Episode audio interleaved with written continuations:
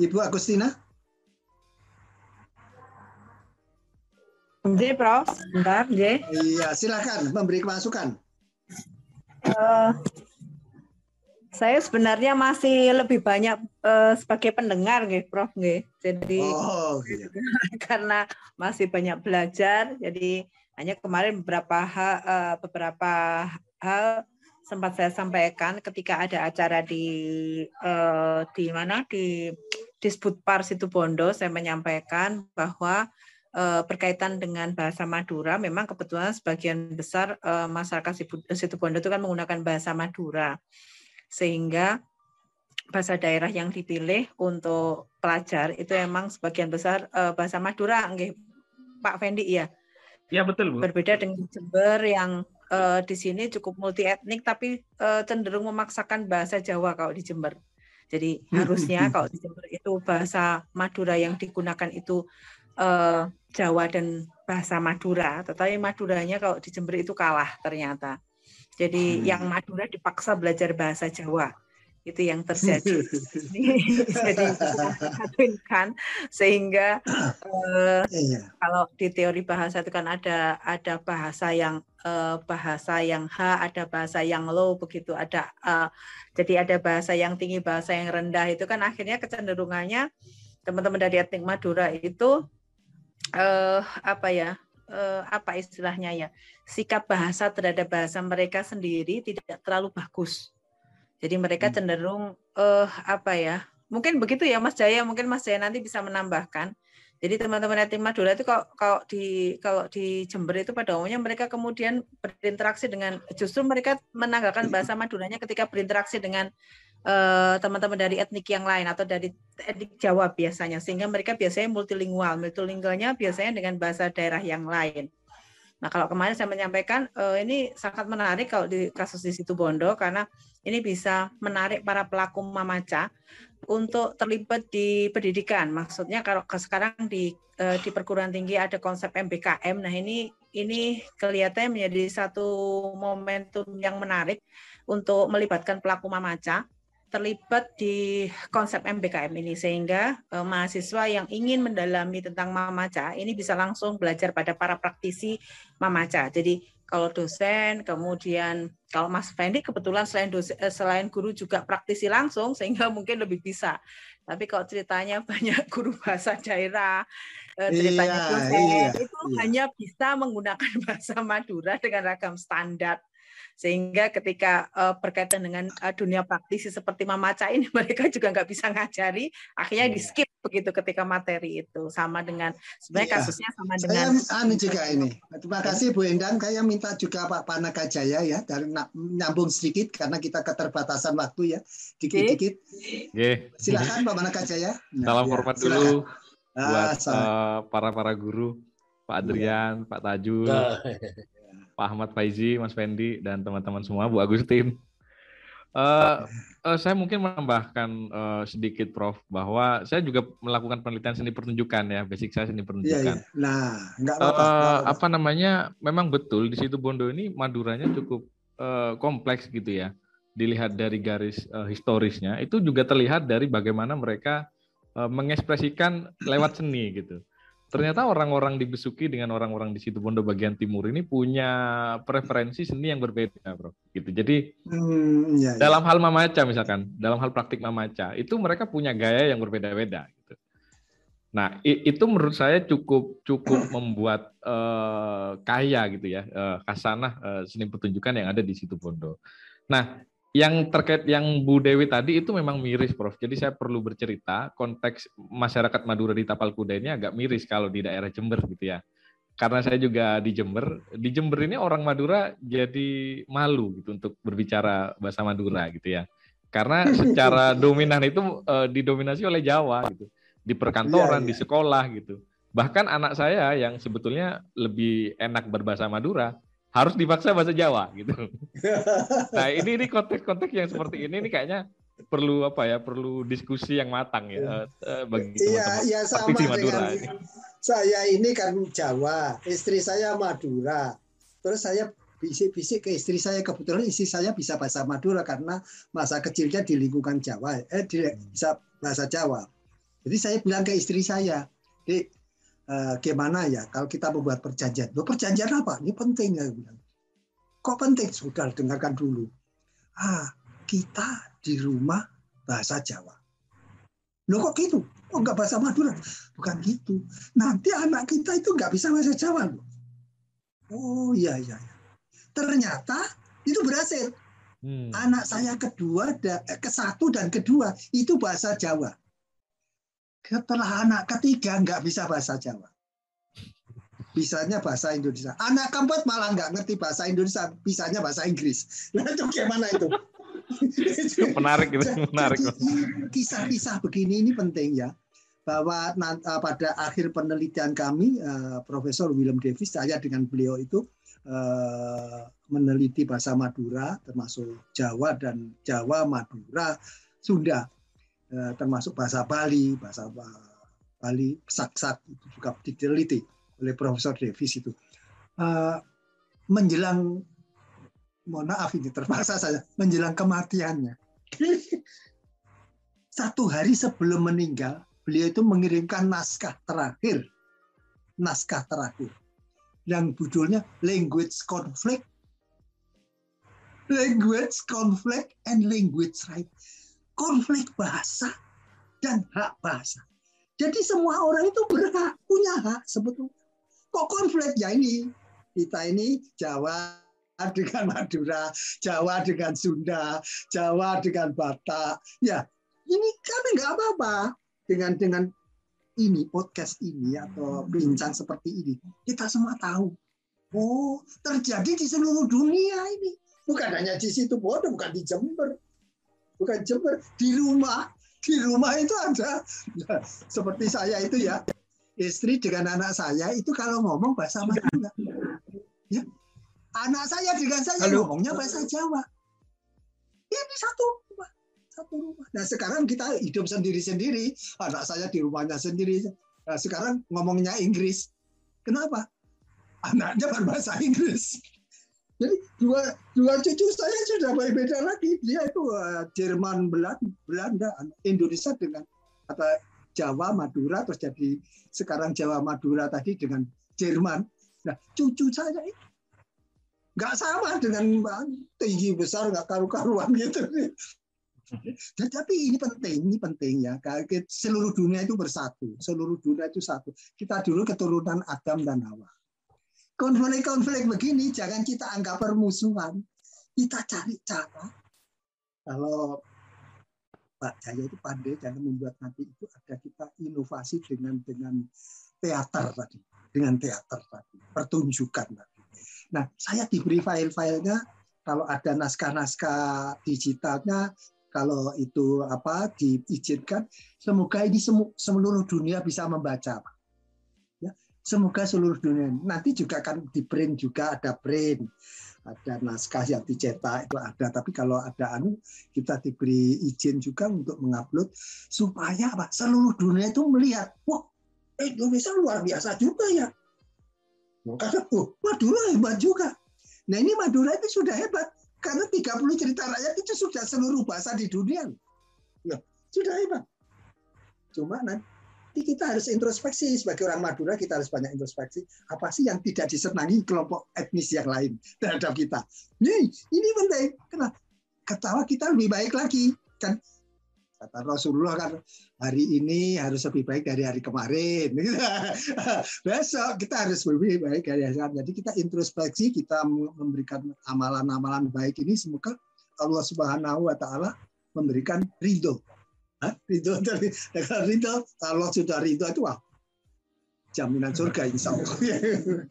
Iya, ini masih ada yang belum kesempatan sama Pak Pak Pak Yudi ya. Ah. Ayo, uh, Pak Tajul, Tajul dan uh, Pak Faizi. Siap, siap, siap. Pak Prayuti yang belum. Siap, siap. Uh, Pak Tajul, uh, mana bi pada sangkeman, ngireng. Eki, bisa bicara? Thank you, silakan, Eki. silakan. Bicara ya, Prof. Ya, silakan, sudah. Oke, saya mau bicara sebentar. saya biasa kalau lihat dari sisi genealogi, dari silsilah gitu loh. Wah, ini, ini penting. Mengingat sejarah, penting. saya tulis ada di bukunya ini, di buku ini. Iya, iya, iya. Eh, Ini tulisan Kanjeng Senal Patah. Ya, nanti saya Itu diberi potretnya ya. Bahwasanya Saya diberi satu- potretnya saja. Ya, Ya, diberi fotonya saja nanti saya. Ya, silakan. ya, ya nanti butuh. Itu salah satunya adalah Pangeran Adipati Aryo Prawiro Diningrat I, Bupati Besuki itu dari Sumeneb itu. Oh, Bupati Besuki Dari ternyata dari itu. Sumeneb. Banyak orang Sumeneb yang jadi adipati di sana. Hmm. Jadi kalau melihat dari silsilah tadi, ada yang dari turunan silsilah Rogo Bondowoso itu Nangkaan itu, ada dari seperti saya sebutkan Kanjeng Susuran Pakubono I, Senapati Eng Alogo Abdurrahman, Sayyidin Banatagama Sunan Sunan Mataram itu para keturunannya ada yang jadi Bupati Bangir Porobolinggo. Oh, Probolinggo. Iya, iya, iya. Ya. Ya, Probolinggo ada ke sana. Ada yang menuju ke Bangkalan. Bangkalan itu daerah eh, Patapan Bangkalan, Patapan eh, eh, ya Benuaju Bangkalan terus ke ke Brem Pamekasan dari macam-macam. Jadi Hmm. perlu dimaklumi keturunan dari tapal kuda itu banyak dari Sumeneb. Iya, iya. Ya, terima kasih informasi ini ya, karena ini ini fakta sejarah. Fakta sejarah ini adalah bagus sekali kalau apa yang ini kita bicarakan nanti bisa menjadi arah tulisan tangan ya. Ini nanti kan diketik Betul, ini, itu. ada ketikannya ini. Apa Jadi yang kita bicarakan itu akan tertulis. Perlu dimaklumi salah satu putra dari Asiruddin Panembahan Sumolo, Raden Aryo Atmojonegoro, Sultan Natakusuma, Panembahan Natakusuma I itu adalah Pangeran Panggung Raden Aryo Kusumo Negoro itu dari Sumeneb yang ditugaskan ke sana, ke Besuki itu. Hmm. Jadi Luar itu kira-kira biasa. yang Iya, luar biasa. Matur sekelangkong Pak Tajul ini. Ini ada yang belum menyampaikan ini, memberi. Ah, Pak Ahmad Faizi mungkin Oh eh, ya, ya. karena ini orang Probolinggo mungkin ada ah, kaitan Ya, juga mengenai Eh, dialek, apa-apa. mengenai Silakan. historisnya juga. Halo. penting ini. Engki, engki. Silakan. Oh, Gireng. Ya, Prof. ya, Tore. Ya, Engki, Tore. engki. Nggih, Iya, nggih. Prof. Ah, Engki, sekelangkong, Betona, terima kasih waktunya. Saya sebetulnya sama dengan Bu Agustina. Bu Agustina tadi masih banyak mendengarkan. Terus terang masih apa ya, masih miskin pengetahuan tentang sejarah yang tadi disampaikan oleh Alek Pendi. Cuman memang sangat menarik ya. Hanya mungkin saya sedikit menyampaikan apa yang saya rasakan di Probolinggo itu tidak jauh beda dengan apa yang disampaikan tadi Ibu Agustina tadi dan Panaka Jaya tadi. Jadi Iya, memang sama orang Probolinggo itu juga terutama yang anak-anak muda ya. Anak-anak muda itu tidak bangga dengan bahasa Maduranya. Bahkan kalau si mana di dunia pendidikan di SMA ataupun SMP bahkan juga SD itu rata-rata juga sama terjadi pemaksaan penggunaan molok eh, bahasa Jawa itu. Kalau saya apa amati secara apa ya sederhana beberapa bulan terakhir ini eh, melalui wawancara dengan beberapa guru yang ada di sekolah tersebut ternyata itu dilatar belakangi oleh guru-guru yang memang pada awalnya itu kebanyakan PNS itu didominasi teman-teman eh, yang berasal dari suku Jawa. Orang Iya. Madura mentak salah kenapa ki minyak se tak poron dari PNS Mbak Lamban, terutama Probolinggo. Mereka. Jadi Ya, ini- PNS kan PNS dengan. SD, SMP, SMA. Pak. masukan Kalau. Madura kan pinter bisnis, makanya nggak mau jadi PNS.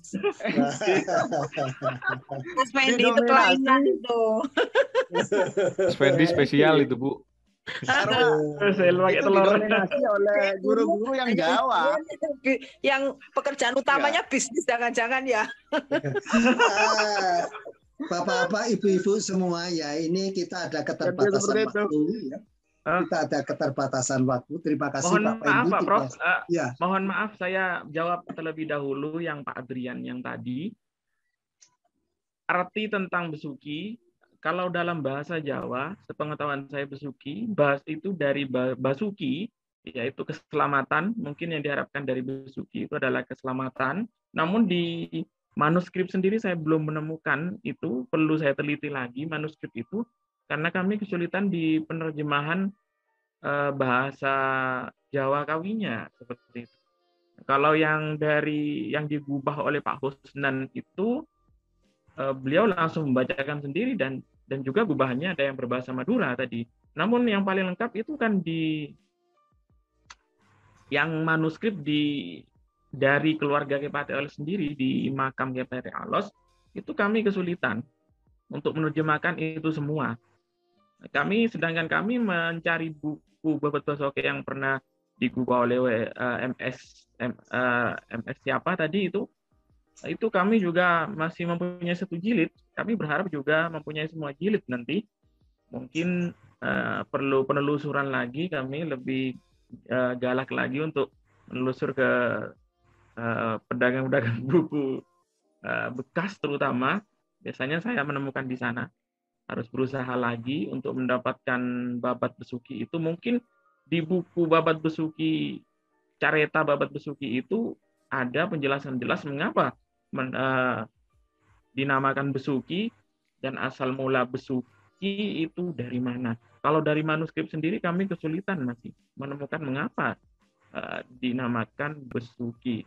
Begitu di gubahan Pak Husnan sendiri sampai cerita Kepate Alos itu diberi gelar eh, Raden Kosim itu diberi gelar eh, Kepate Alos sampai di situ saja.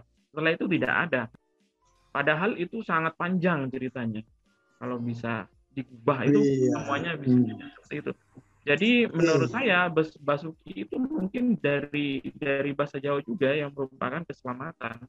Ya harapannya mungkin orang-orang dulu eh, kota itu menjadi ya sebuah keberkahan, sebuah keselamatan dari dari mara bahaya. Jadi dinamakan besuki seperti itu. Tapi asal mulanya me- memang dari Demung. Mereka bergerak kira-kira dua kiloan ke barat. Ke Besuki itu Demung itu sekarang kira-kira seperti itu tiga kilo dua kilo ke barat lagi baru kota Besuki. Eh, Katipani Pak Adrian, eh, mana jika memang anu kami juga perlu perlu lagi untuk menggali manuskrip aslinya itu. Mungkin kami bisa lain waktu kami mencari lagi yang bisa menerjemahkan itu ke dalam bahasa Madura. Ya, Mas Badis. Terima kasih, Atau Pak. sekelangkong. Ya. Ini luar biasa sekali. Apalagi Pak Adrian ini karena ahli bahasa juga ya. Ahli bahasa. Tadi itu eh, apa? Garis hijau tadi, garis hijau yang biru, yang biru. Ternyata Pak Adrian karena tahu menggunakan supaya hijau, hijau, hijau nih Madura itu bisa dimengerti, ya bisa dimengerti. Ternyata ya sudah ada penjelasannya Pak Adrian. Dan ini bagus sekali eh, penjelasannya itu bagus sekali dan kita ini tadi saya memang biasanya kontak-kontakan dengan anu Didin, ponakan saya di Surabaya. Gimana Din? Waktunya masih oke? Nah, Nggak apa-apa Pak D. Nggak apa. Ini ini bagus diskusinya ini bagus. Jadi kelihatannya topiknya anu hanya sekilas babat besuki, tetapi bahasan kita ini meluas meluas kepada yang lain bahkan tadi saya sudah sampai meng- mengatakan language conflict language conflict bukunya sekarang sudah bisa dibeli di amazon.com language conflict beliau sudah meninggal tahun 2017 ya. Sekarang tinggal Profesor Stanley Debensky yang selalu kontak dengan saya jadi ibarat ini masih ada kontak ini buku ini. Jadi buku ini termasuk tadi yang kalian terakhir dari Profesor William Davis yang sudah bekerja untuk Indonesia, untuk Indonesia ya 30 tahun, untuk Madura 23 tahun. Jadi kalau kita lihat siapa yang berjasa, banyak. Di antaranya ya Pak Bel juga ini berjasa untuk Madura. Karena beliau itu The Grammar of Manduris. Bukunya yang tebalnya hampir 800 halaman itu. The Grammar of Madurus. Itu itu ya ya termasuk anu apa buku yang diterbitkan di Dian Rakyat atau apa yang Careta Rakyat Madura itu yang empat jilid ya sebetulnya enam jilid yang saya berikan tapi yang sempat dianu hanya empat jilid eh, itu itu karya-karya yang dianggap sebagian kecil saja sebagian kecil saja jadi ini ini bagus sekali Pak Trian, Pak Zani, Pak semuanya semua, semuanya saudara-saudara semua. Ini uh, bincang yang seperti ini. Insya Allah uh, 12 jam lagi kita ada bincang lagi. itu besok pagi itu Pak Tajul, ya Pak Tajul, Pak Lanto, Pak Tajul, gitu. Jadi nanti terus 12 jam lagi ada lagi yang namanya Pak dari dari Bangkalan. Jadi dalam waktu 36 eh, jam kita itu ada tiga bincang Madura. Jadi memang sengaja ini saya bangkitkan karena kita sudah rindu. Saya dapat pesan dari uh, ponakan saya, Pak D, itu tolong acara bincang dibangkitkan kembali. Kayaknya kita sudah saling rindu ini. saya kira Bapak-bapak, Ibu-ibu semua, saya terima kasih yang sebenarnya uh, atas bantuan dan segalanya, menyisikan waktunya juga, termasuk keluarga yang diganggu ini ya. Ya, Assalamualaikum warahmatullahi wabarakatuh. Selamat malam, salam sejahtera untuk kita semua. Waalaikumsalam warahmatullahi wabarakatuh. Amin.